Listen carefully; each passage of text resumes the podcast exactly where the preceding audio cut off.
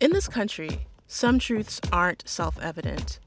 In NPR's Black Stories, Black Truths, a collection of stories as wide ranging and real as the people who tell them, we celebrate the Black experience for all its soul and richness. Search NPR Black Stories, Black Truths wherever you get podcasts. This episode is brought to you by Paramount Plus. Get in, loser! Mean Girls is now streaming on Paramount Plus. Join Katie Heron as she meets the plastics and Tina Fey's new twist on the modern classic. Get ready for more of the rumors, backstabbing, and jokes you loved from the original movie with some fetch surprises. Rated PG 13. Wear pink and head to ParamountPlus.com to try it free. Support Black Podcasts. Meet Shannon, Cameron, Lauren, and Mel, four black women who are bonded by nerd culture as they discuss all things comics, games, movies, and TV. Join them bi weekly on the Nerds of Prey podcast.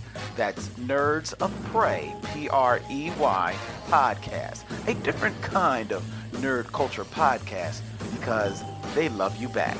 Available on Apple Podcasts, Stitcher Radio, and every place that you find the best in podcasts, including Nerds of Prey Podcast.com. Check them out. And remember, support Black Podcasts.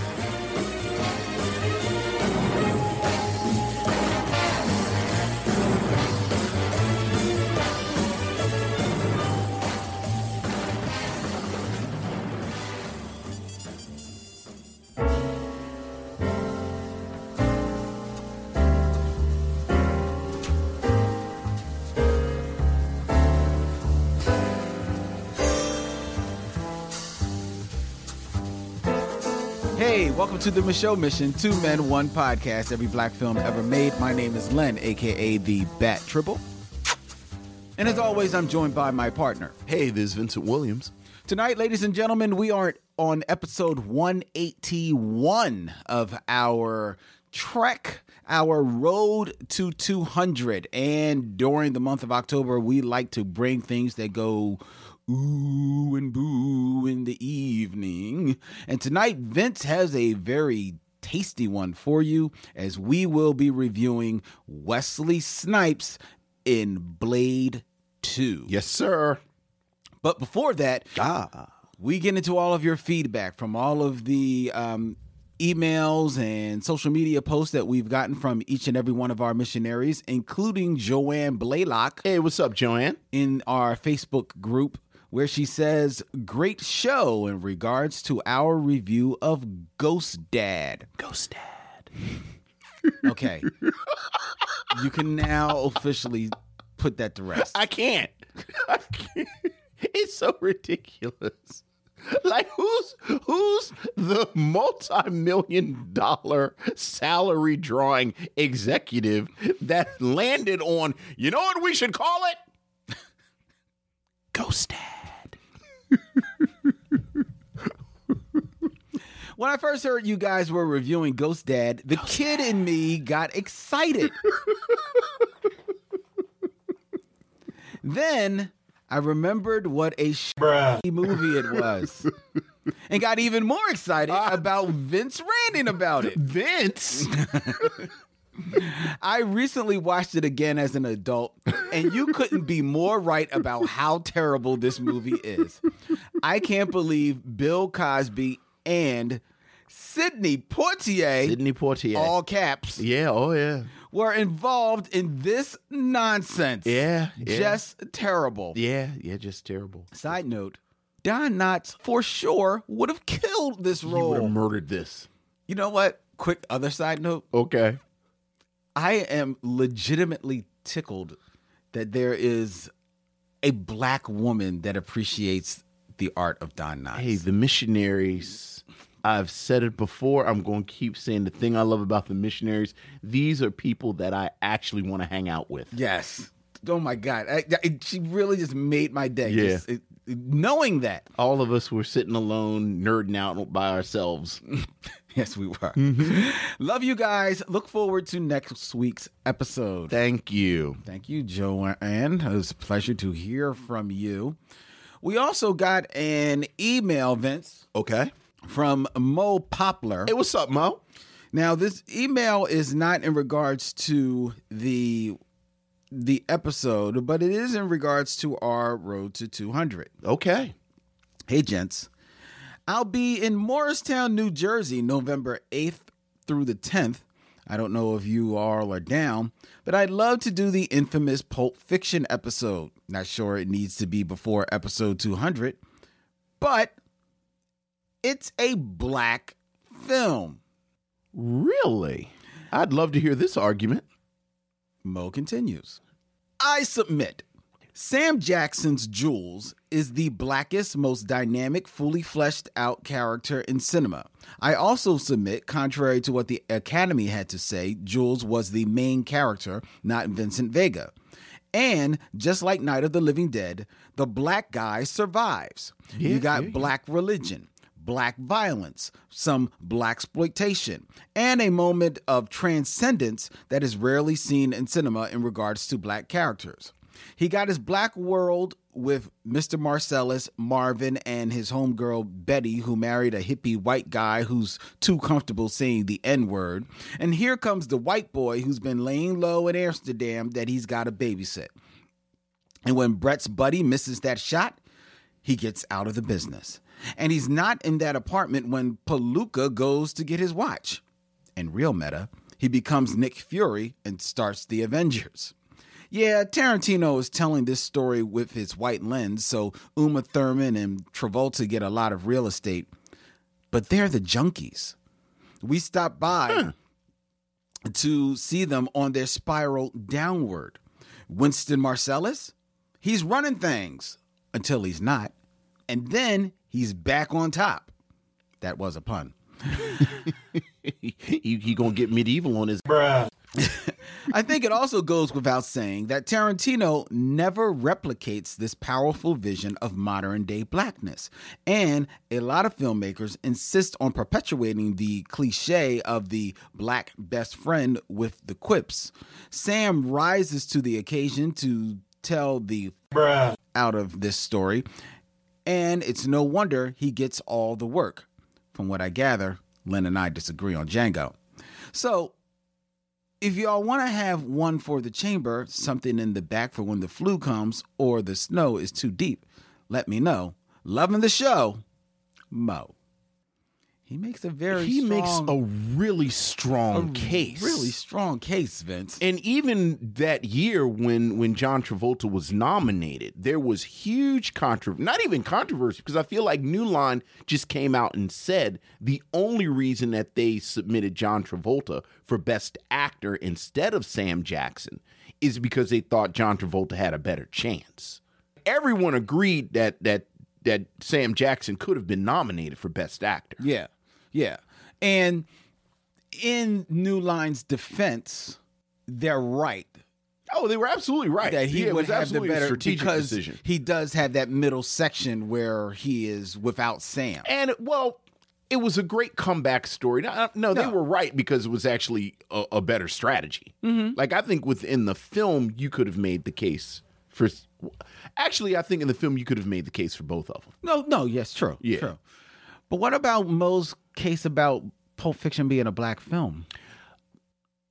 I think when you think about the characters and an actual character arc, I think Jules is the only one with an arc. He is. Vince is the beginning is the same from the beginning to the end if you rearrange it chronologically. Bruce Willis doesn't Bruce really have Willis an arc. Bruce Willis's character doesn't have an arc. Uma Thurman's character doesn't have an arc. I I I think I might be on board with this. I would not have called Pulp Fiction a black film. until this exact I think this is a great argument.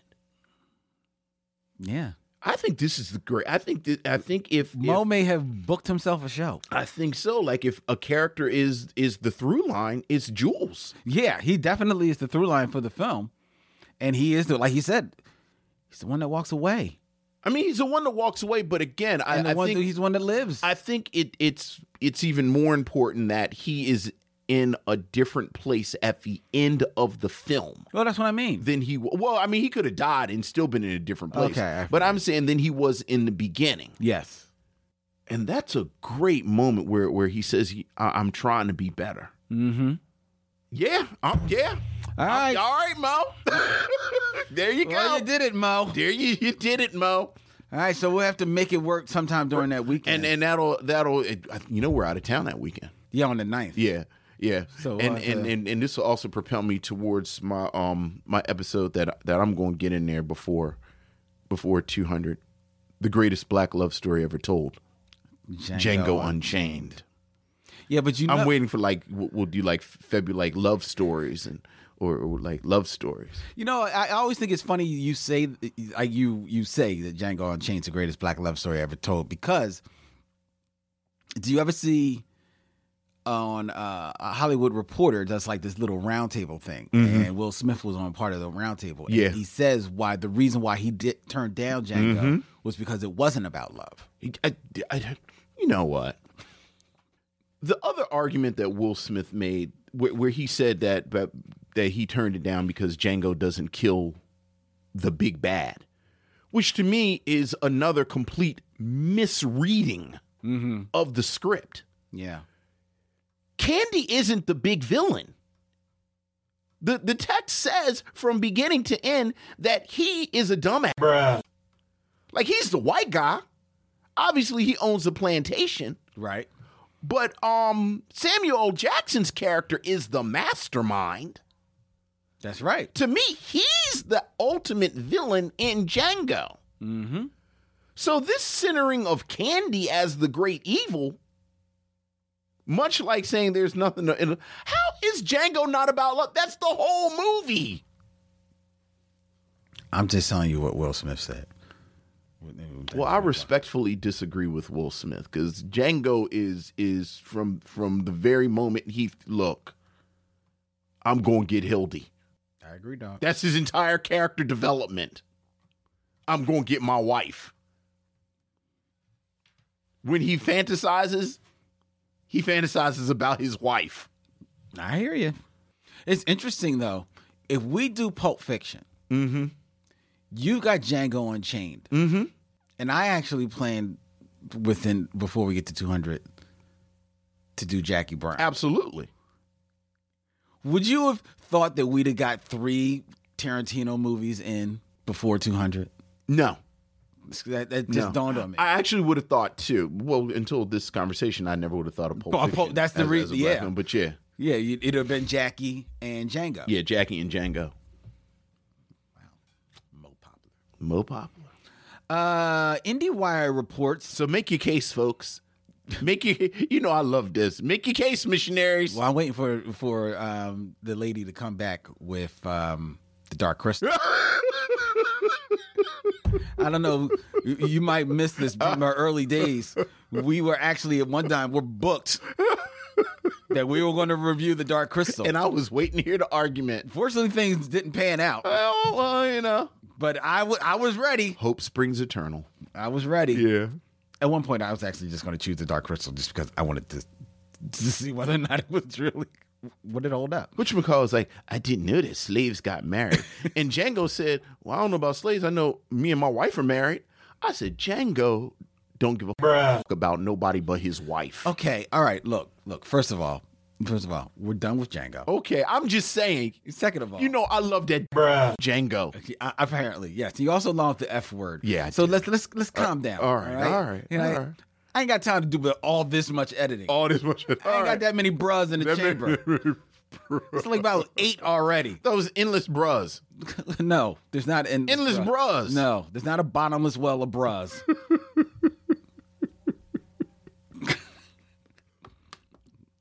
Going Crazy over here. Missionaries writing in w- words. Joanne cursing. What the hell's going on? anyway, IndieWire reports that Daughters of the Dust director Julie Dash Oh, finally making her second film. So, so She is set to happy helm about a that. biopic about Angela Davis Yes. that Lionsgate is producing. Dash Yes. made history with Daughters of the Dust as it was the first feature film from a black woman to receive theatrical distribution in the United States when it Love it. premiered at Sundance in 1991. Um, are you excited for this, Vince? I'm so excited, but more than excited, I am happy for Julie Dash. Me too. I'm so happy for her. Me too. And for people who may not be aware of who Angela Davis, the person that she plans to do this, uh, the biopic of, give people the 30 second bio on Angela Davis. Oh my goodness. Activists in the 60s, um social critic Mm-hmm.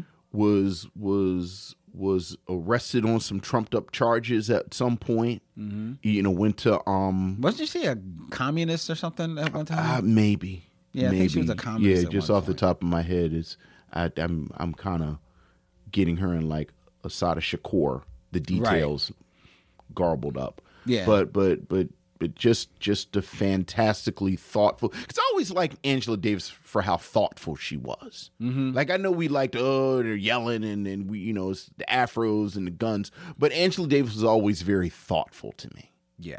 And and and I can't think of a better person. And academic. She was a professor Yeah. um, out in California. Yeah, I can't think she remember. still m- might be if she hasn't retired. Yeah, yeah, yeah, because she's, uh, I think she's like in her 70s. Yeah, but but I, I think this is a beautiful project. Yeah, and and I think um no better person to helmet than Julie Dash. Absolutely, So I'm absolutely. very excited for to see her return. And and you know she's already she's been working because Yeah, she's been working, on, Queen Sugar. Queen Sugar. Yeah, So which as always, shout shout out to Ava DuVernay yep. because I think Ava DuVernay has been a large part of the reason that we're talking about Julie Dash in the present tense. Mm-hmm. So Yeah. Recently, Vince Turner Classic Movies yes, aired three Motown movies. uh, yes they movies. did. They aired uh, just um on the twenty second. I was about to say it just happened. The Last Dragon, Mm-hmm. Lady Sings the Blues, and Mahogany. Oh yeah, And then they plan to do a series of podcasts Yeah. about the films with TCM host Alicia Malone in partnership with the African American Film Critics Association. yes. Um, where member Christopher Witherspoon will join Alicia as they discuss these three classic Motown productions. Absolutely. People on a podcast talking about black movies, I'm always supportive of. I am supportive of that as well. Um, and you know, those are you know those three three films like worthy worthy of discussion. Absolutely worthy of discussion. We've discussed two of them ourselves. And we will eventually get to the third. Yeah, yeah. How is Mahogany not showed up? Well, Mahogany Lady Sings the Blues. I think Lady Sings the Blues trumps Mahogany. You know what? I like Mahogany better than Lady Sings the Blues. Maybe so, but I think Lady Sings the Blues is considered the more, More Oh, important. the more important film. Okay, I'll go along with and that. the la- and the Last Dragon is a cult, uh, the certifiable cult classic. Absolutely. So Mahogany gets lost in the sauce. Yeah, sometimes. Mahogany gets lost in the sauce sometimes. Yeah. You know what? Al- Also, I think Mahogany gets lost underneath the weight of Lady Sings the Blues, True. but also it- because it came out around the same time as like Sparkle. Okay. And you know, like Sparkle gets a lot of shine. Okay. So I- Okay. I, think that's I think that's part of the reason. What do I know? Eh, it's a black movie. We'll get to it though. Yeah, we have maybe no not, choice. Maybe not before 200. We're close enough to 200 now that we actually have to start doing disclaimers. I know, right? maybe not before 200, but we'll get there. but we'll get there. We will get there. Trust me, ladies and gentlemen, we'll get there. Um, this is an interesting. s- it Just I don't even need to read the story. It's just an interesting headline that Suge Knight.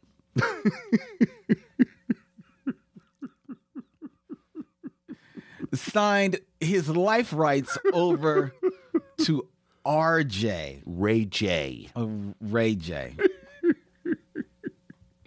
Hey, man, I'm well documented. Raymond Jonathan Norwood, American Treasure. Suge Knight could be in prison for the rest of his life, but he doesn't want to go out a broke man, so he's entrusting Ray J to cash in on his name, says TMZ. Sources close to the former Death Row Records Boss tells TMZ he signed over his life rights to Ray with the expectation he'll make the right decisions with Suge's story and make some money for him and his family while he's behind bars. Our sources say a documentary on Suge and his famous record label is already being developed, as well as a project about Tupac Shakur. And there are discussions of bringing Death Row back. On the latter, we're told that it's a long shot that would require additional investor, but Suge letting Ray take the reins on exploring the venture. That's right. Why not? Of course, all of this is huge for Ray J and his bank account, too, which is a nice follow up to the lucrative $1 million deal he inked in August to get people to invest in the weed I biz. was gonna say, don't act like Ray J needs money. Ray J is doing just fine. Yeah, uh, looks like he's now in charge of two major enterprises, not to Yeah. mention side hustles in headphones and scooter industries. I, I, I was not aware of this of this the Quietly- Ray J empire. Quietly, all jokes aside, he is a good little businessman. And I'm saying little, the man's like in his 30s. He's a good businessman. Like, ha ha ha ha ha, Ray J, Brandy's little brother, ha ha ha ha ha ha ha. Ray J actually makes moves Yeah, and has been making moves, like consistently. So, there you go. Um, CBS yes. apparently huge fans of Netflix. Luke Cage Yeah. Oh, yeah. Yeah, that's right. That's right. has renewed, given their TV series Evil, upon Yeah. which Mike Coulter co-stars with Katja Herbers of Westworld, um, a s- season two renewal. That's right. And everything got full season As a orders. matter of fact, all of their first season Yeah. shows have e- have um, been ordered for a full first season, which means like they've ordered like the back half of the season, which includes Carol's second act, Bob Hart's uh, Abishala, Yeah. um, which is actually kind of a cute show. I actually Okay. watched that the other day. The Unicorn Okay. and Simone Mystic's Yes, All sir. Rise. All rise. which is their number one um, rated new show. I was about to say it's a bona fide hit. bona fide hit. Along with Evil, which is their spectacular, spiritually tinged thriller from Robert and Michelle King, the people that brought you The Good Wife. Yes. So, um, that's cool. That, that, that- yeah, that's, that's very great happy. for Mike and, and for Simone. My favorite kind of black actors. Working I know that's right. black actors. And CBS got long dough. That's right. all the networks, they That's got the dough. right. So congratulations to all of them. Rats. Uh, let's see. Eric LaSalle is not going to be returning to coming back to America. It's funny. I was just listening to our rapping episode. Actually, like this morning, I was listening to rap. Oh, really? Talking about Eric LaSalle. And I thought about this story. Like, Eric LaSalle is too busy to come to coming to America. Mm-hmm, and it's like, yeah, uh-huh. Yeah, uh-huh. I remember you was in rapping. Right. Yeah, I saw that. Yeah, bruh. yeah, bruh. Come down off that highway. Uh-huh. Um, uh, M. Jason Graham asked a question. Okay. I'm interested. I'm interested in what people think is the significance of black women in the emotional caretaker roles in Joker, which you still haven't seen. I still have not seen it. um, I think he's speaking about ZZ um, Be- Bat Beats. I mean, from the commercial, was, Zazie Beetz. wasn't his uh, social worker black too? Oh, that's right. Yeah. I forgot about that. Yeah, she's she's uh, she's there. Right. Um, Right. You saw it, so I don't think I don't pull any crazy significance on them being black women. I mean, I guess maybe there is some to pull there. If anything, it would speak well of Todd Phillips and the character's image of black women in that they are the nurturers right. in the in this film, even though they seemingly get turned on in the film. Um, for but for no for no reason. You want to messing around this crazy playboy? I mean, that's what the Joker. um, uh, so So there's that. Don Miskell answered that that's a valid question because there are three black female characters and no black men. The ladies are either mothers, lovers, administrators, and or victims. I think that very well may be a reason to all this. And there actually is one brother in the movie. Brian Tyree Henry is in the movie. Okay. For like a, a, a quick scene. Does he get murdered? Does he have on a dress? No, he does not have on a dress. He, and he does not get murdered. Yeah. I have no faith in Todd Phillips at all with this kind of stuff. Uh, Steve Tozen Hey, the Steve. six million dollar triple says i'm inviting my friends a little bit at a time to the michaud mission and he's yes, right yes. because over the course of the last Love it. Love it. 10 days i think about 50 people have That's joined, right. of which kirsten melvey says i am one of those friends Yes. Welcome, Kirsten. and while i am excited about the topic topics in the comments i also curse you like i got time to spend luxuriously reading posts not related to business Hey, wait till you start listening to the podcast. Deanna Walter says, thanks for the invite. Yes, and, and Steve says, my crew rolls deep, and in fact, they do. All right. So- and thank you, Steve. Thank you to Steve. Thank you very much, Steve. So uh, we really do appreciate it. We really do. So this is the 15 that have joined since the last time we welcomed people. Okay.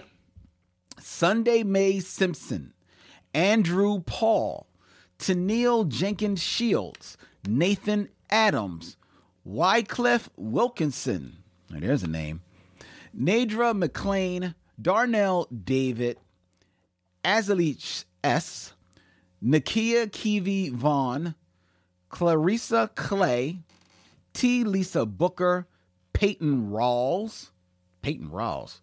Like you sound like you're a blues player. Derek Cates, Eves Agbre, and Key D. Brooks.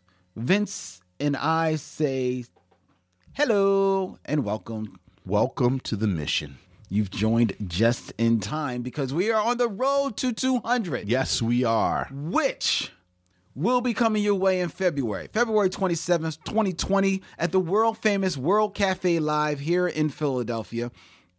Vince and I will be putting on a live broadcast of the Michaud Mission, reviewing 1971's Shaft, starring Richard Roundtree and directed by Gordon Parks. the one and only. And our review will be followed by a 70s soundtrack soul train dance party, the likes of which you have never seen. Ever. We're inviting all of the missionaries to come down. Come in all of your 70s paraphernalia. We will be decked out in 70s paraphernalia.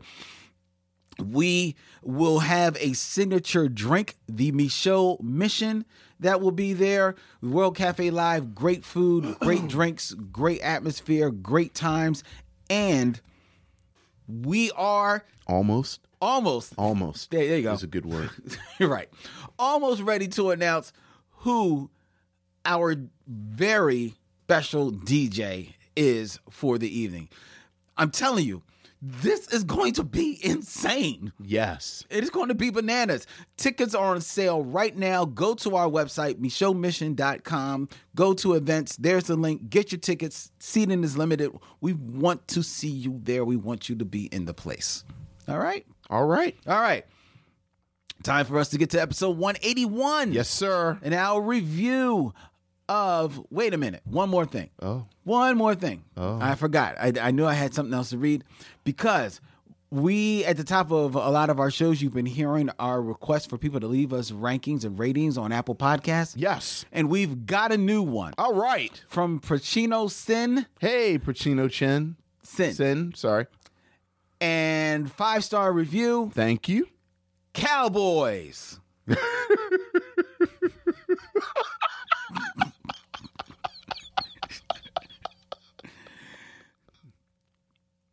Regarding the beginning of episode 179, unlike that bum team down in Texas, I found your cowboy talk very entertaining, especially seeing as there were many black cowboy stories in our country's history that is glossed over in our education and entertainment field. That's right. It needs to be rectified and soon, and no Van People's posse does not count.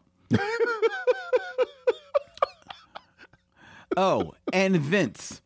Due to your self imposed lack of sports knowledge, I will inform you that the bum team in Texas is the NFL Cowboys. Thank you for that because I thought it was the Dallas Westerns. America's team, my butt. and yes, you still don't care. it's true. Keep up the mission, fellows, and I'll keep listening and spreading the word. Thank you. Thank you. Thank you, thank you, thank you. Oh, and you bringing up Cowboys actually brings to mind um, Vince and I were talking before the show. Oh, boy. we both were huge fans of HBO's new series, Watchmen. Easy because that's the, I'm not getting pulled in. written and directed by Damon Lindelof, starring the iridescent Regina King. And we want to let you know, ladies and gentlemen, for those who are asking, Vince and I, we love it so much. We don't have the time because we realize, yes, George Kimona, we're very late on Spock adjacent. Um, so we don't have time to do a separate Watchmen podcast, though we want to. She put on that outfit. I said, oh. Uh, well, dude, first time she shows up and her shoulders. Anyway, Uh, Oh. on anyway, so I didn't know my fantasy was watching Regina King beat the shit out of a white supremacist, but apparently it is. I- I got one more. I got because I did. I, yeah, I said, "Whoop his ass, Regina King." don't don't act like you didn't say the same thing. Houston, we're going to need more bras. Um, but what Vince and I have decided, ladies and gentlemen, is that um, Watchmen is only going to be nine episodes. Right. So after episode five of The Watchmen, we Right. will debut a very short-lived um, two-piece podcast. Right. We're just gonna check in. We're just gonna check in. Check in. It'll be the binge lounge, aka Right. the guys in the trunk. And As show mission watches the Watchmen. Wa- Michelle Mission watches the Watchmen, and then we will return to it at the end of That's the series. right. Just, just So- wrap up. Save your commentary, Right. but- but- Because we're we're gonna go in. Right. All right. Let's get into Blade Two. We'll be right back with our movie review after we step to these messages.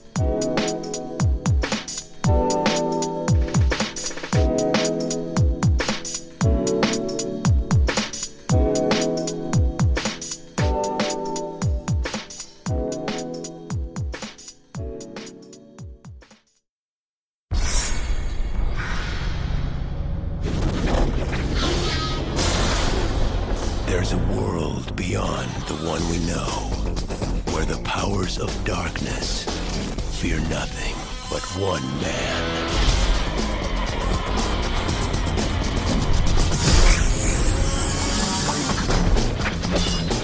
Stop! Blade. You represent the ruling body of the vampire nation. They're offering you a truce. They want to meet with you. You're sure about this? They'll take us in deeper than we've ever been. Now, those he has sworn to kill need his help to fight a new breed of terror. They're no longer top of the food chain. Our forces are ready to fight, but we need a leader. Let me get this right. You want me to hunt them? For you? Ooh, so exciting. Five, four, three, two, one. Keep your friends close. Keep your enemies closer.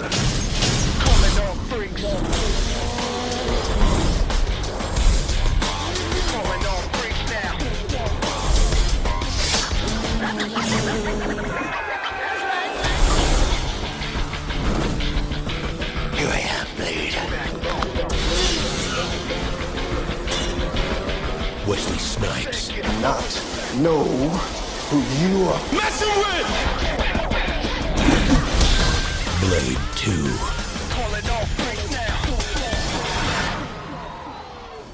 Blade 2, a 2002 American superhero film based on the fictional character Blade from Marvel Comics, is the sequel to the first film, Blade, and the second part of the Blade film series. Ooh. It's followed by Blade Trinity. It was written by David Goyer, who also wrote the previous film, but directed by Academy Award winning Guillermo del Toro Yep. and features Wesley Snipes returning as the lead character as well as producer. The film follows the human vampire hybrid Blade in his continuing effort to protect humans from vampires, finding himself in a fierce battle against a group of extremely savage, powerful mutant vampires who seem to commit global genocide of both vampire and human races. The movie was released on March of 2002 and was indeed a box office success, grossing over $155 million.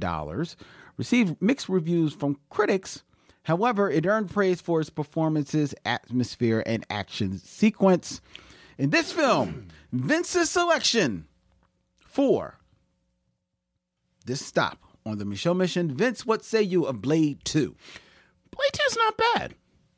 Blade Two's not bad. I I, I think Blade Two is is the source of debate is strong, but people who like Blade, you, you I think you can equally find people who like Blade Two better than Blade One, and you you understand the argument that can be made. I like Blade Two. I don't think Blade 2 is as good as Blade 1, which while it doesn't make it a failure, it does mean that there is a downward trend Right. from the first one. Like if you're not going to be better than the first, then by definition you're worse than the first. Right. And I think there were two aspects to Blade 2 that really kind of hobble it when you compare it to the first film. One reason is is more aesthetic than anything else, and then the other one I think is is much more fundamental to the film. The first has to do with when Blade 2 came out. I think Blade 1 comes out in 90 Nine? Ni- no, not 99. Not nine, it's before 99. Oh, what's it? It's 97 or 98. And I'll tell you why I'm so adamant. 98, you're right. Yeah, b- and I'll tell you why I know that in a moment. The first blade is effortlessly cool in its world building, in its sense of place, in its establishment of this character and this mythology. And when you look at the set design and the costumes in Blade, we, we, we talked about it. Blade was like nothing that we had seen when you talk about the the the, the tattoos and and the use of of leather as costuming and and the, this sort of th- this sort of modern interpretation of vampire vampirism and vampire society like everything that blade did and we talked about it people took from people built built on the foundation set by blade but ultimately blade was utterly unique Yes. blade 2 comes out in 2002 and in between 1998 and 2002 in 1999 the matrix comes out and the matrix shifted the entire universe Yep. when we talked about how movies look Yes. costuming, action sequences, everything. And I think Blade 2 looks like a film that in many ways is trying to out matrix the matrix. The character designs are all cool like you know K-E-W-L and and there's the you know there's this vampire gang the blood pack and it's like Rob Leafield and Jim Lee and, and just some 13 year old boys came up with their idea of what's cool and and they, they are they're all it's it's like this really complicated leather costuming that everybody has and and and and the blood pack which are super like these are super vampire people that that are put together that initially they're gonna hunt blade and and there's one guy he's got the the the the Mari tribal tattoos around his face and and and Donnie Yen is in there and he doesn't have any any um dialogue Right, yeah, i it's think he's just there to be asian and swing a sword around and Yeah. there's a, it's, and it's all just very over the top Yeah. and and the design is over the top and ironically it makes it age really badly like it, this looks like a movie that was made after the matrix where all of these movies were out were all trying to out matrix the matrix and it's a shame because again blade is where a lot of this Began. began. So Blade, if Blade is just Blade, it's it's fine. Right. Which leads to my other real reservation about embracing this film. I think a- another thing that that Blade 2 has to grapple with is that Blade 1 was seamless. It had a beginning, it had a middle, it had an end. It established the world. You got this whole, you know, talk we were talking about character arcs in in pulp fiction. It's it's a whole journey of the hero in Blade 1 where where he he faces his fears, he defeats the monster he's been chasing his entire life. He reconciles with his memory of his mother. His father figure, played by Chris Christopherson, um, Whistler, dies. So now he the, the father has died and the son rises and becomes his own man. There's really no more story to tell Right. at the end of Blade. And Blade 2 never really gets over that hump. No. No. They resurrect Whistler because I guess they you got to bring Chris Christopherson back somehow. Like I said, they have this whole pack of vampire hunters that that has been put together to hunt Blade. So instead of of of this really nuanced world building that you get in Blade where they don't show you everything but but you get the illusion to this bigger world that's Exactly. just right off of screen and it lets your imagination fill in. Now you have all of these people. It's the sequel, so you have to get bigger. Yep. So you're not just vi- fighting vampires, you're fighting super vampires. And it's just really unwieldy. And and again, it doesn't justify its own existence. Having said that, the, the two things that I think makes this film, you know, not bad as opposed to a, oh, I don't even know what they're doing. Wesley Snipes is fantastic. Yep. Wesley Snipes is at the top of his form. And I think um, Guillermo del Toro very, very smartly takes advantage of Wesley Snipes' athleticism, his martial arts prowess, and and and everything that Wesley Snipes brings as an action hero in 2002 Yeah. His presence. his presence but there isn't there, there isn't a lot of special effects Mm-hmm. in in the fights here and the ones that are are dodgy i'll talk about that in a Yeah. minute Well, yeah.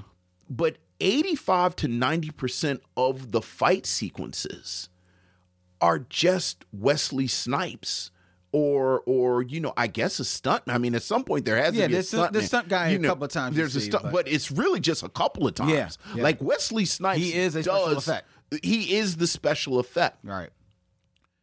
and then Guillermo del Toro's the practical effects. Like I, you know, the, the, everything I just said about it's a, va- it's a super vampire, but the design is fantastic, and and you uh, completely understand how this is a part of Guillermo del Toro's body of work, Right. where this is a director who has a specific and unique vision Yes. and and and it's just i mean it's a well directed film Yeah, like like the can't knock that. staging and and and the, s- the the the action sequences are all well done so that you know again by, at the end like i like blade 2 like blade 2 is all right ron perlman's in it i think ron perlman helps everything True. like I think Ron Perlman should just be in everything. Yeah. So like it's the cool vampire blade hunters, and it's like, oh my god, are you serious? But then Ron Perlman's there. It's like, hey, it's Ron Perlman. So you know, I like it. No, it's it's fun. It's a fun movie. It's funny that you you point out how you know that you know you get told about this whole bigger world and you almost feel like because Blade Blade was so different the original original film it was so different it, it, it, it- that it hit like a, a thunder strike w- when it did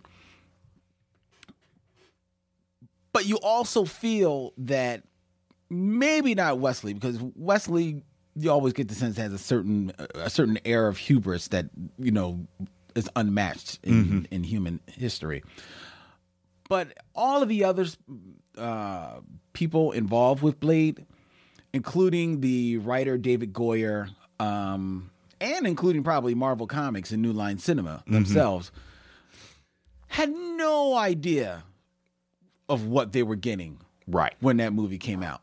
And when it, it does hit the way it does, they're like, "Oh, oh, I think we have something here." We've stumbled into something. Well, looky here.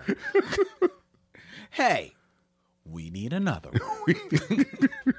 so David Goyer is like, yay, you signed the check. Right, right. Here you go. So now he starts, oh God, I've got to build a world. I've got to manufacture drama. Damn, we, we killed the dad. Look, they put a bow on it. You know, Like, I they mean, put a bow I on it. know. I mean, they blew the man Yeah. So, but hey, it's a comic book. Everybody comes back. Nobody really dies in a comic book. Come on, they brought Bucky back. Yeah, they yeah. bring Bucky back. If Yeah, you're in the you- comics, you bring Bucky back. You can bring back. you can bring, back, Whistler. everybody. Yeah, yeah, yeah. So they bring back. So they bring back Whistler in this trumped up story. All of a sudden, all of a sudden, we're in the beginning of Star Wars. I'm looking for the scroll going up, you know, like filling us in on what happened. I'm like, when did, when did this happen? He got killed. Wait a minute. I'm pretty sure he blew up four years ago. What? What happened? I'm like, they just like, they just like Jedi way. It didn't happen. This Right. was- Oh, yeah. This was not the Whistler you were looking for. What the hell are y'all talking Oh about? yeah. So they're like, oh, I'm, so you just you just buckle up. We're like, all right, I'm here. Let's go. But then this movie from Guillermo del Toro is the first sign to me in his in his whole history that you can sense his pattern. Guillermo del Toro, who it, you're right, is a man with a vision, man with a singular and very specific voice that he brings to his films. But he saves his his most his sweet spot, the things that are closest to his heart, to the works that are closest to his heart. And then every other one is a thing that he does for basically, you know, the, the for them. He Right. does one for me, one for them. Right. And then in the ones that he does for them, meaning like the movie companies or the, the investors and what have you, he tends to put in a lot of his his um remembrances of his childhood Okay. into those films. And you saying like this film as opposed to the sleek, unabashed coolness of Blade, this film just reads as like just steroid driven, over the top image comics of the 90s Right. type of vibe like you can literally see the the big muscles and pouches on everybody when you're looking at the blood pack The blood pack. just the name. If I like if you know. know Image Comics of the '90s, the Blood Pack is definitely a, a book that will be on the shelves, um, with some Jim Lee, Rob Liefeld knockoff drawing it because Right. they were too busy doing Young Blood and Wildcats Counting money. and, ca- and counting tons of money. Um, with a special issue by Todd McFarlane that would never come out. But that's a whole other side of co- comic. But those are the comic books that Guillermo del Toro w- was read, Mm-hmm. Mm-hmm. loved, and those were the comics that were were hot at the time. So he's going to give you that Right. with touches of Guillermo in there with the whole character designs of the um The Reapers. the Reapers. Yeah. Which- And those designs are really, I'm like, the first time you see one of the mouths just open sideways, you're like, ah! Yeah. Where- whoa. Yeah. Thank you, Guillermo. Yeah. You know, for this nightmare to come. Yeah. Oh yeah. But uh but it but that's what he does. And that is that is like steadfast, you know, the blueprint for him because he follows Blade 2 with Hellboy. That's right. Another comic book movie, but a comic book movie that speaks to his sweet spot. Yes, it You know what does. I mean, that's the one that he really like, oh my God, I love this joint. Oh, You know yeah. what I mean? Uh he follows that up with Pan's Labyrinth. Definitely that's in his wheelhouse because Yeah. that's his story. Then he does Hellboy 2, which is more one doing one for them Mm-hmm. because he really did Hellboy Hellboy 1. Hellboy 2, he kind of did for them and it feels like He it. kind of It's- phoned. it's, it's all Hell- yeah. big Yeah. and Hellboy two's kind of phoned in. you know um follows that with pacific rim another one for them but that's him taking his childhood all Yeah. his anime and mangas and you know the gundams Mm-hmm. you know good i get to have fun with that you know and that that is not long followed by his academy award winning movie the shape of water which Right. is all guillermo del toro Right. so that's the blueprint Right. so and it all began here with blade 2 Right. which, to your point, is not a bad film. It's a fun action film. Wesley Snipes is great in the mo- in the movie. He's cool in the movie, but he's definitely 90s action film cool. Right. He's not on another level. Right. He's not uh, and you're right. If This film had just had the confidence of just leaning on on Wesley, even if because Blade, because excuse me, The Matrix was so game changing Mm-hmm. in the way that films looked and felt, even though it stole a lot of it- its aesthetics from Blade. It did up it a little bit. Absolutely. So you know we're going to give ju- you know credit where credit is due. But if Blade Two as opposed to trying to be in that realm, just stays where it is. Stayed in its just stays own re- lane. Stays in That's its right. lane. Stays real grounded. Mm-hmm. Mm-hmm. It could have been that much more satisfying of a film, and I want to think that as m- as big a head as Wesley Snipes has, I think Wesley Snipes also is a one is an extremely talented actor Mm-hmm. and a very intelligent man. Yes. Absolutely. And I want to think that sometime along the way of him doing this film, as much as he's probably enjoying himself, he probably is getting the sense this is probably not where we need to go. Yeah, this is going to be a hit. God bless it. Right. But this is probably not where we need to go.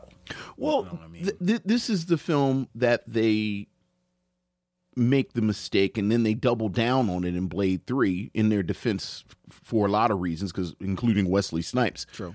Where they dilute Blade. Exactly. Like I kept look like why is there so many people on the screen right now? Mm-hmm. Like you look and it's Blade and eight other people. Yes. Yes. Who Because because all have to the- have their little arc and all Right, that right. So stuff. the name of the movie is really Blade and the Blood Pack. right, right, right, and that's not what you tune in for.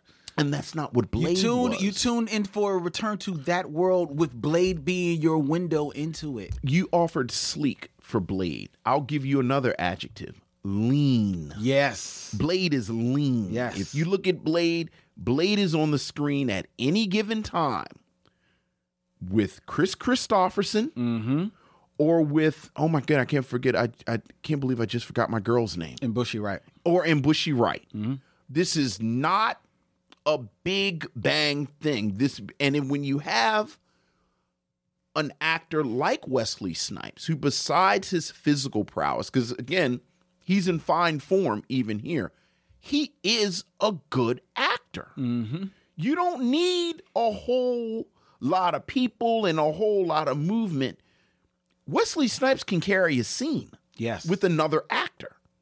So it's it's just unnecessary. It, it- it really is. And the unnecessary is th- the whole story machinations. Because David Goyer now tasked with, oh, we've got a sequel. Right. So instantly sees, well, if we can do one sequel, we can do s- two sequels. So that's why all of a sudden the whole world has to Right. get built out. So no, we're not just going.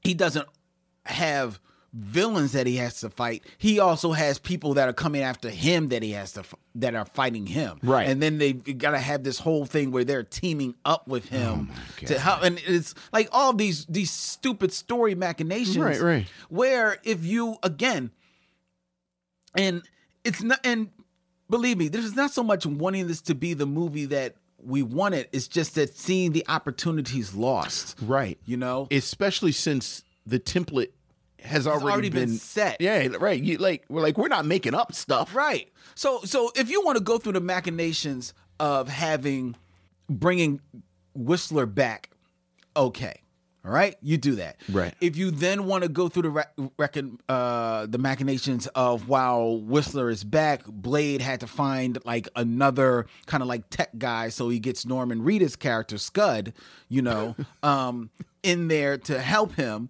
The most the most obvious betrayal in the history of of um stories. yes which is fine which is fine It's like Judas and Benedict Arnold are sitting in the crowd going, "Really? This guy? Are, are do really?" then all you really need for the rest of this film do away with the big bad do away with the reapers and the and the demon frost and this whole backstory of the of uh of you know he's the son of, of this guy the sister of this chick And there's signet rings involved. yeah all of a sudden we don't even need all that and all of this. all you need is you can still keep your blood pack because Guillermo del Toro's got a hard on for Ron Perlman. He throws Right, him right. into almost every movie. I mean, so look, and man, it's why Ron not? Perlman. That's good seasoning. Yeah. So you bring in Ron Perlman, you bring on all these other guys. You have Donnie Yen. You don't now. Maybe you got some room to give him some dialogue, Right. and you just have him hunting Blade. That's your movie. I'll do even one better. The opening sequence when he finds Whistler. To me, that like the whole movie could be him looking for Whistler. Exactly. Just have him look for Whistler. Actually, Blade 2 could have been an opening sequence. This could have been the shortest film. this movie would have made $20 million. He's trying to find Whistler. Oh, look, there's Whistler. Have him find Whistler, and then the the, the second act com, uh, complication is is Whistler actually a vampire now? What are we going to do with Whistler? What's the deal with Whistler? Right. And then you find out that Scud had something to do with them getting hold of Whistler. Right. So then it's still the betrayal. Right. Done. The end. You know, there's a little thing, and and talking about the the, the tone, and this this might just be my own thing. The first film is shot in Los Angeles, and there's a very, and you said gritty. There's this very gritty urban feel that I think separates Blade from a lot of these kind of sci-fi kung fu you, you know I'm, I'm thinking about even the matrix to a certain degree or or what was what's or, or the underworld series or Well, all the films that follow in its wake. all these films i feel like prague doesn't work as well Mm. as i feel like blade should be in an be on an urban landscape maybe zoe kravitz, Zoe Kravitz. maybe zoe kravitz can get involved but there's this real This is going to continue to 200. You oh, realize oh, that. oh, oh, oh. Zoe Kravitz's Urban is the most beautifully racist thing that I've heard since you speak so well. like the purity of the racism of Zoe Kravitz is urban is remarkable. Mm-hmm. But I just I just didn't like the pro I, and and I think they I, I'm pretty sure Blade 3 is also filmed I think so. in Prague. I, I didn't like that. And that's just maybe that's just a personal preference. I thing. think it's a personal thing, but I will say that there is, and this and this may just be Guillermo del Toro, it may be just a increased budget. There is a sheen to Blade Two yeah. that's not there in in Blade that helps k- it separate the two films as far as feel and tone. Yeah. you know. So and uh, um, but like I said, I think that may be more the budget and Guillermo del Toro his vision. Being a Absolutely. more defined vision than Steve Norrington's in the absolutely original. Yeah, and let's be clear. I think this is a perfect film for October Mm-hmm. because this is very much Guillermo del Toro's vision. Oh yeah. And this is you, you you called it a superhero film, and I think it is a superhero film. But I think this is also a horror film. It is a horror film. I mean, like you said, th- like the the character designs of of the Reapers. Um, there there is some very very disturbing uh, effects in this film. Oh yeah. I mean, there's there's some gore. Oh, it absolutely. There is some there is some body gore in this thing that is really really disturbing. So much so it leads to a segue to how this was the first horror film that I introduced my daughter to. yes. Parenting with Lynn. Yeah, sit back, ladies and gentlemen. Return with me now to the year of 2002, Ah, yes. The bygone era. where my daughter, now 2002, Olivia was born in nine- 1993. Okay. Is that right? I mean, it's your daughter. It sounds about right. Okay. I was 26 when she was Oh, born. Uh, now I'm forgetting. Yeah, she was born in 1993. Okay. Uh, so in 2002, oh, she was older than I thought. Okay. Oh, so she was eight. Oh, That, that, that makes all the difference. that, make, that does paint a bit of good difference. no, not really. Not much Not yeah, not bigger, because actually, in my not- mind, I thought she was four. yeah, But not, not really. so an eight year old. Eight year old, eight year old Olivia going to see. I'm Blade taking two. taking to see Blade. Blade two, Blade 2. Blade two, Blade two. Now, Electric the Boogaloo. reason why I took her is because, please, Okay. um, I'm with my friend Frank, who has his his sons, who Right. are about two to three years older than Olivia. Okay, so and we're yeah. just having a like ten a, and twelve. right, Ten and twelve. and we're Eight, having 10, a and 12. sa- spending a Saturday with our kids. Saturday with the kids. What are we going to do with the kids? We took them to get water ice, Yes. and we're going to take them to a movie. Oh, all right, goes. And and Frank is Frank is a guy who doesn't like to see a lot of kids films if he can help it. all right, well, And I, I I don't mind kid films, but actually I don't think there was any kid films that out sure, at the of time. course not. What else would you want to take them to So- see but Blade two? And the boys wanted to see Blade too, Always when and certainly you always listen to ten and twelve year olds. and Olivia wanting to be down with the boys. That's right. She was like, "Sure." Let's all go see Go see Blade. Blade Let's 2. go go go see Blade two. So I take. So I'm like, "All right, cool." She's eight years old, but she's with an adult. She's with an adult. We'll be fine. We'll be fine. So we take the kids to see Blade too. Blade two. Blade two. And me and me and Frank sit behind the kids. They're sitting like because it's like in the middle of the afternoon. Right, right, right. Um. So let them sit by themselves. Well, they sat like one row above. Just one row. You can see them. yeah. So be quiet. I'm just listening to you tell the story of you taking your eight year old daughter to see Blade two. So they sit there. Olivia sits in between them. They got popcorn candy. They are enjoying the film. It's it's a fun film. they're, they're laughing. They're looking at the action sequence. The Mm-hmm. action sequences, like we say, are fantastic. Especially the fight after he, when he's chasing Deacon Frost. Oh, yeah. all throughout that building. They're up on like the, the Not Deacon scaffold. Frost. It's Blade two. Oh, no, I'm sorry. I'm sorry. You know, Reaper Man. Reaper Man. Reaper Joe. Reaper. There you go. Anyway, it's so they're they're enjoying it, and loving it, right? We get out of there, they're, they're laughing, hee hee hee hoo hoo hoo. Spend the rest of the day, go home. Time to go to bed. Nah, no, it's no. The sun has gone down. It's I, bedtime. I I as always read Olivia a story. of course. She goes to sleep. Goes to sleep. I go to my room. Go to your room. Turn on the TV. Turn I'm on watching TV. TV. Yeah. Oh, I think I'm watching this, a game. Yeah, yeah, yeah. About half an hour to the game. Mm-hmm. I notice. I look at the door. Olivia's standing there in the doorway. Ooh, plot twist. and she's bawling. Oh, She's crying her eyes out. did she have a bad dream? she had a bad dream. What did she dream about? Wa- Was it clowns? No, she uh, Was it Hmm. bees? Did she dream about bees? no, she didn't dream about bees. What'd she dream about, Lynn? Well, She didn't dream about vampires, if that's what you're getting at. No, no, she no, did no. not. No, but what, she, what she dreamed about? she she dreamt she dreamt about blood. Blood, blood, blood, blood, blood, blood. Just saw kept seeing blood. Just kept seeing all over the blood. place. All over the place. So I let her come in Right, right. Well, well, and good. Uh-huh. watch the game, and she fell asleep. Uh huh. Um, and then I started to take her back to her room, and she woke up. Hmm. Oh, yeah. And I Oh, felt yeah. her like grip around my neck. Whoa. So I said, "Okay, all right."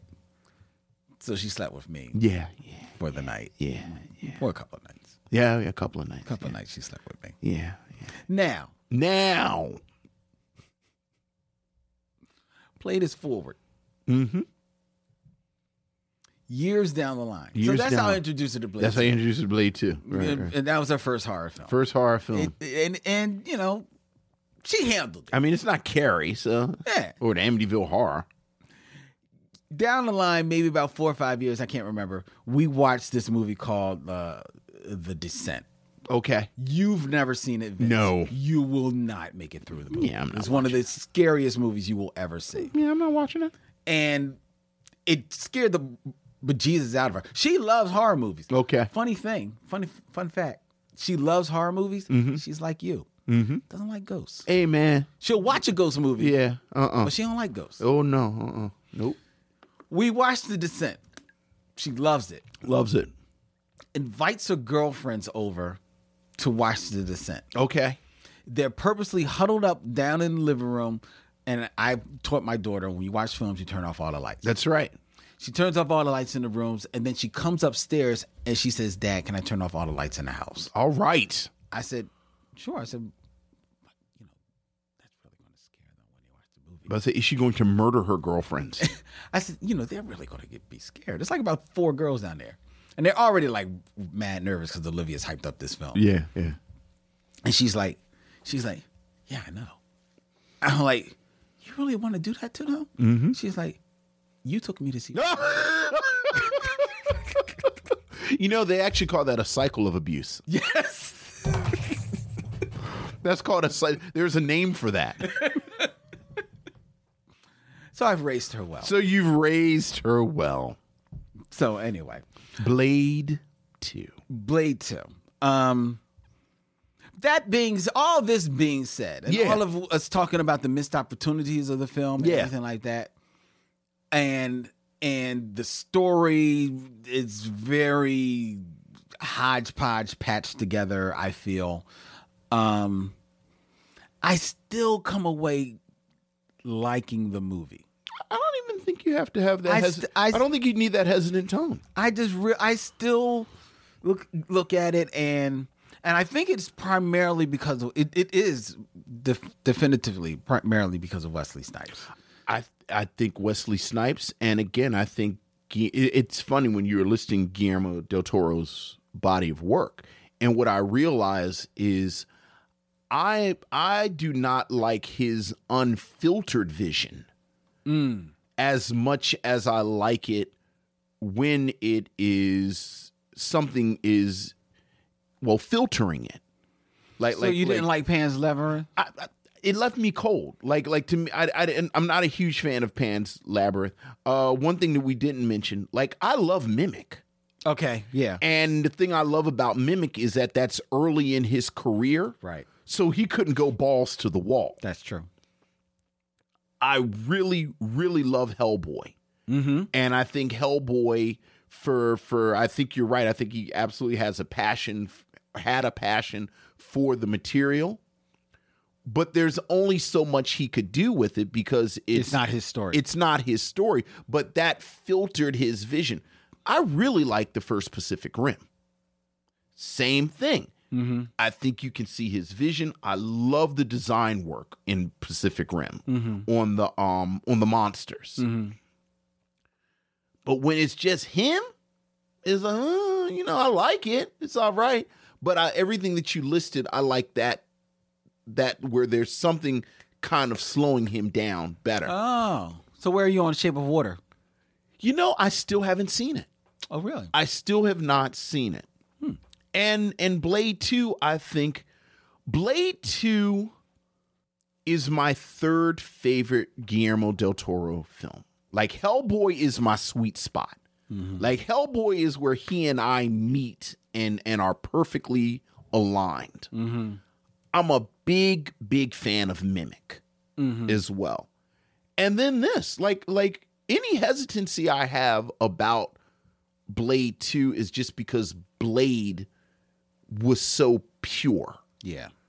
and so good and so unique. And Yeah. and again, I think the irony is that Blade 2 ages more badly than Blade. Yeah. So, but no, I, I, I like Blade 2 a lot. Yeah, I like it. Yeah, I do. I, It's a good movie. I do like the film. It, it's fun. It's it it, it is action packed. Um, uh, I do. th- th- There's a part of me that, as horrific as some of those scenes are, and I guess they do lend to this being a superhero horror film. I s- there's still a part of me that sees this more as an action film, and maybe and Blade more and the original more horror like there's more horror to the original to me than i think Really? That's interesting. i i think because because i think the horror of blade 2 is the gore i mean this- i guess Yeah. you could say the story because it's vampire How about the design work? i mean the design work it- the design but the, Y- the design work is is stunning but it's the same level of design work you see in hellboy and hellboy's not horror to me Well, I think tonally it's different. Hellboy is way pulpy. right Yeah, tonally you get like that whole sequence in the sewers. Mm-hmm. I thought was way more effective than it should have been. Okay. Yeah, and that's true. That is true. I mean, don't get me wrong. It's horror. I Right. just to me, Blade maybe leans more on horror. Okay, You know, but but, but it, it- either either way, right? they're both they're both good films. Yeah. The shame of it is what comes next. Blade Trinity, We'll save that for either Halloween or may I? or may I have another? One of my little hobbies now, I just like reading people's accounts Oh, of yeah. Blade 3. oh yeah. Ryan Reynolds is hilarious talking about Blade 3. Th- see, And I just everyone around Blade 3. I haven't read his accounts. I've always read Patton Oswald. Oh, all of them. Yeah, Patton Uh, Oswalt. Patton Oswalt goes in. Yeah, oh yeah. Yeah. He goes in. I'm hoping Wesley Snipes talks some more about it. Do you how, okay?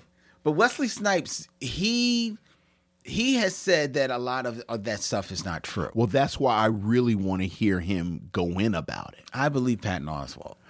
I'm not saying I don't believe Patton Oswalt. I just want to hear Wesley Snipes' side of it. I just want to hear more from Wesley Snipes. Yeah, like like I think the real treat for me, the not the treat, the real surprising treat. Like like I've you know I've, I've I'm well well it's well documented. Like I've been really really really enjoying the my name is Dolomite publicity because we're getting so much Eddie Murphy.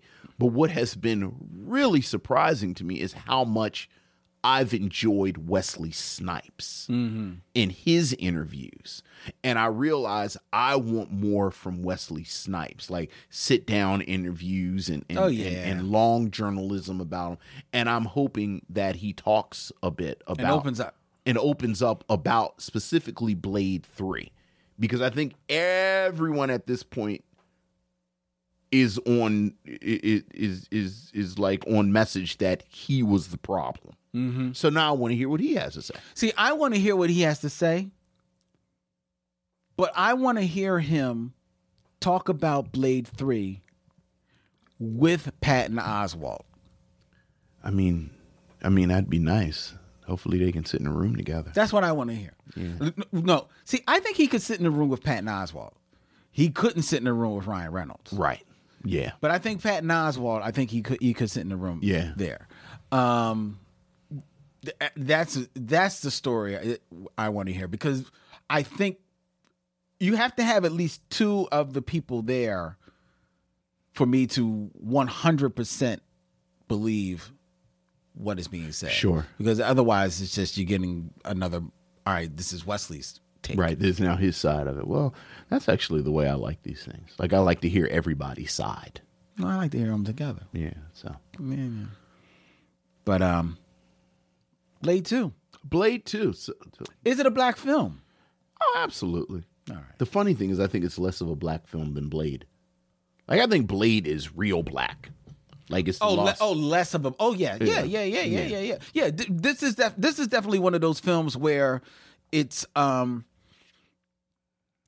like to me it, early in my in the run, I probably wouldn't have said it was a black film. I Right. actually probably would have said Blade Two was, but um, uh, it's just it's just Wesley Snipes action star. Right, Like this right. is this is like action Jackson. Right, right, right, right. know what I mean? exactly, exactly. Um, so yes, decidedly a, a, a black Yeah. film. Would you recommend this film? oh, absolutely. I'd absolutely recommend Blade Two. Yeah, yeah. I mean, it doesn't age super great, but still fun. Right. And who don't want to see a young Donnie Yen? Who and who doesn't see a young?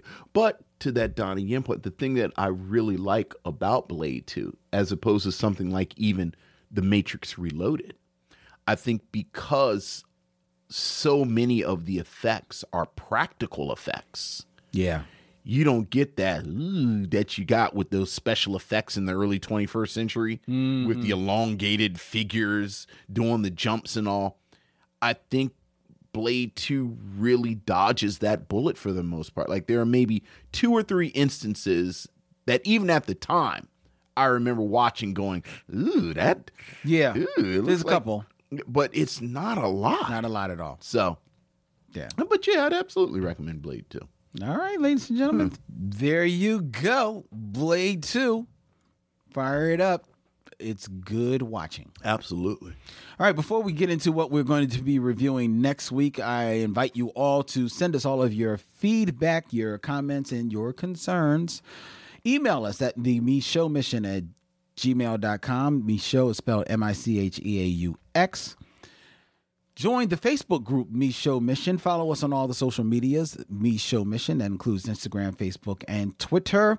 Also, you can uh, give us a review, a five star review on the podcatcher of your choice, especially if it's Apple Podcasts, because that helps people find our show and then Yes, you get more yes, downloads. And yes. It spreads the word, it spreads the mission onward and upward.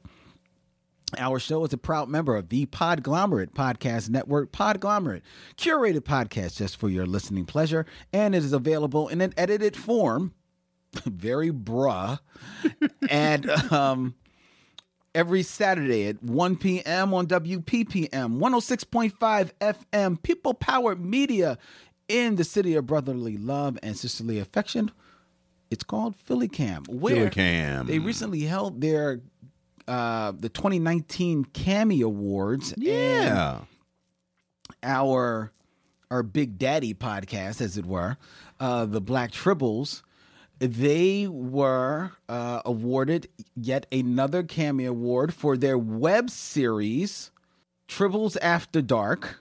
They won the Presence Award, and the episode, well, the segment which was awarded said Presence Award was from their Geek Den um, episode where I myself went around and interviewed a couple of people that have these very elaborate and, and very funky, like, you know, domiciles of geekdom within their homes. Mm-hmm. And the segment that was awarded the Cameo Award was my very special interview with my partner, Vince. Yes. Here yes, of the Michaud indeed. mission. Yes, indeed. So, in a way, we won. in a way, we, We won. won a cameo We won a cameo award. Look what we did for our daddy. That's right. Show him how it's done. That's right. Two years in a row. That's right. All right.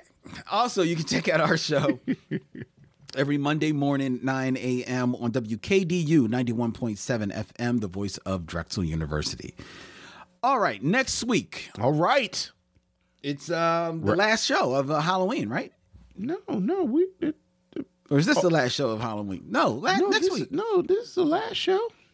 No, that's right. Because, see, we've changed our recording schedule, Right, right, right. ladies and gentlemen. So, So we're talking to you from the distant past through the mist of time So of th- October 24th. Right. Which means that this show actually won't run until October 30th. Right. So it will be our last show Yeah. of Halloween. Yes. Oh man, so now I gotta choose another film. I mean, you, sh- you got a list, don't you? You should have a list. I do have a list, but but I I my ho- I, You want an extra one? You want to do an extra one? when I set up my my list, I actually forgot about Halloween. Right. So I was like, oh, so I got to throw in all these horror films. Yeah. So ah man. All right. Well. All right. No, I, I, I'm I'm gonna go to go to my list. All right. I'll, I'll save that one, and I'm gonna go to a film that I'm not sure if you've ever heard of, Vince. Okay. And I myself only became aware of it fairly recently. Okay. Um, but I checked it out, and I enjoyed it immensely. Okay. It's from 1968. Okay. It is a crime drama Okay. directed by Gordon Fleming, Uh, okay. and it stars. I'm gonna read for you the stars Okay. from bottom to top. Oh, okay. This is from the bottom. I, I hear you. I'm listening. Gene Hackman, Donald Sutherland, Oh, oh my goodness. Warren Oates, Okay. Jack Klugman, Oh, Ernest Borgnine, sounds really good. I don't know how it's black, but I'm- Julie Harris, okay. Diane Carroll, Okay. and in the lead, Jim Brown. Oh, I think I know what this is. 1968, based on Richard Stark's Parker novel, Yeah. The Seventh. We will be watching The Split Yeah. Yeah. with music by Quincy. I was about to say Jones. probably Quincy Jones. Yeah. Oh yeah, it is going to be good stuff. And you know why this m- movie is historic? Why? This is the first film to earn an R rating. Interesting. You for me, you could have just said it's based on a Richard Stark, True. Richard I Stark's know, Parker I know. series. I know. So, does Jim Brown play Parker? I gotta watch the movie. You never saw it, did you? No, no, I've never seen it. I've, I've heard because I'm, I'm I'm not a Parker guy, but like, I I- like I like Parker, and I knew that there I knew that Jim Brown was in a Parker film. That's really really in. Oh yeah, I'm looking forward. To, this is a good. This is a good pull. Oh yeah. When This I is watched it, I was like, "Oh, this is going on the list." This is a good pull. Okay, yeah, yeah. All right. all right. And I'm almost certain nobody, well, very few of the missionaries. Our missionaries are very. I was about to say easy. They probably have. you about to say a few of them probably have heard of it, Right. But most of them probably haven't. I, look, I that's Lynn talking. I'm just saying. I didn't say that at all. Uh, did- You hadn't. Kate, just because I hadn't, I'm just saying. But once you watch missionaries this- always know stuff I don't know. but I'm telling you, this is a movie. I'm looking forward to Okay. this. Robert Monroe knows this film. Okay. Uh, The rest of the missionaries is probably about a Look, good all right. 70 30. You're gonna keep talking. All right. But this film, once you watch it, I'm you'll looking forward realize to why it. this is this is worthy. I'm looking forward to this. the split next Okay. week on the Michelle Mission. All ladies and right. gentlemen. Until then, he's Vince, I'm Len, and in parting we say. We'll see you when it's time to meet again.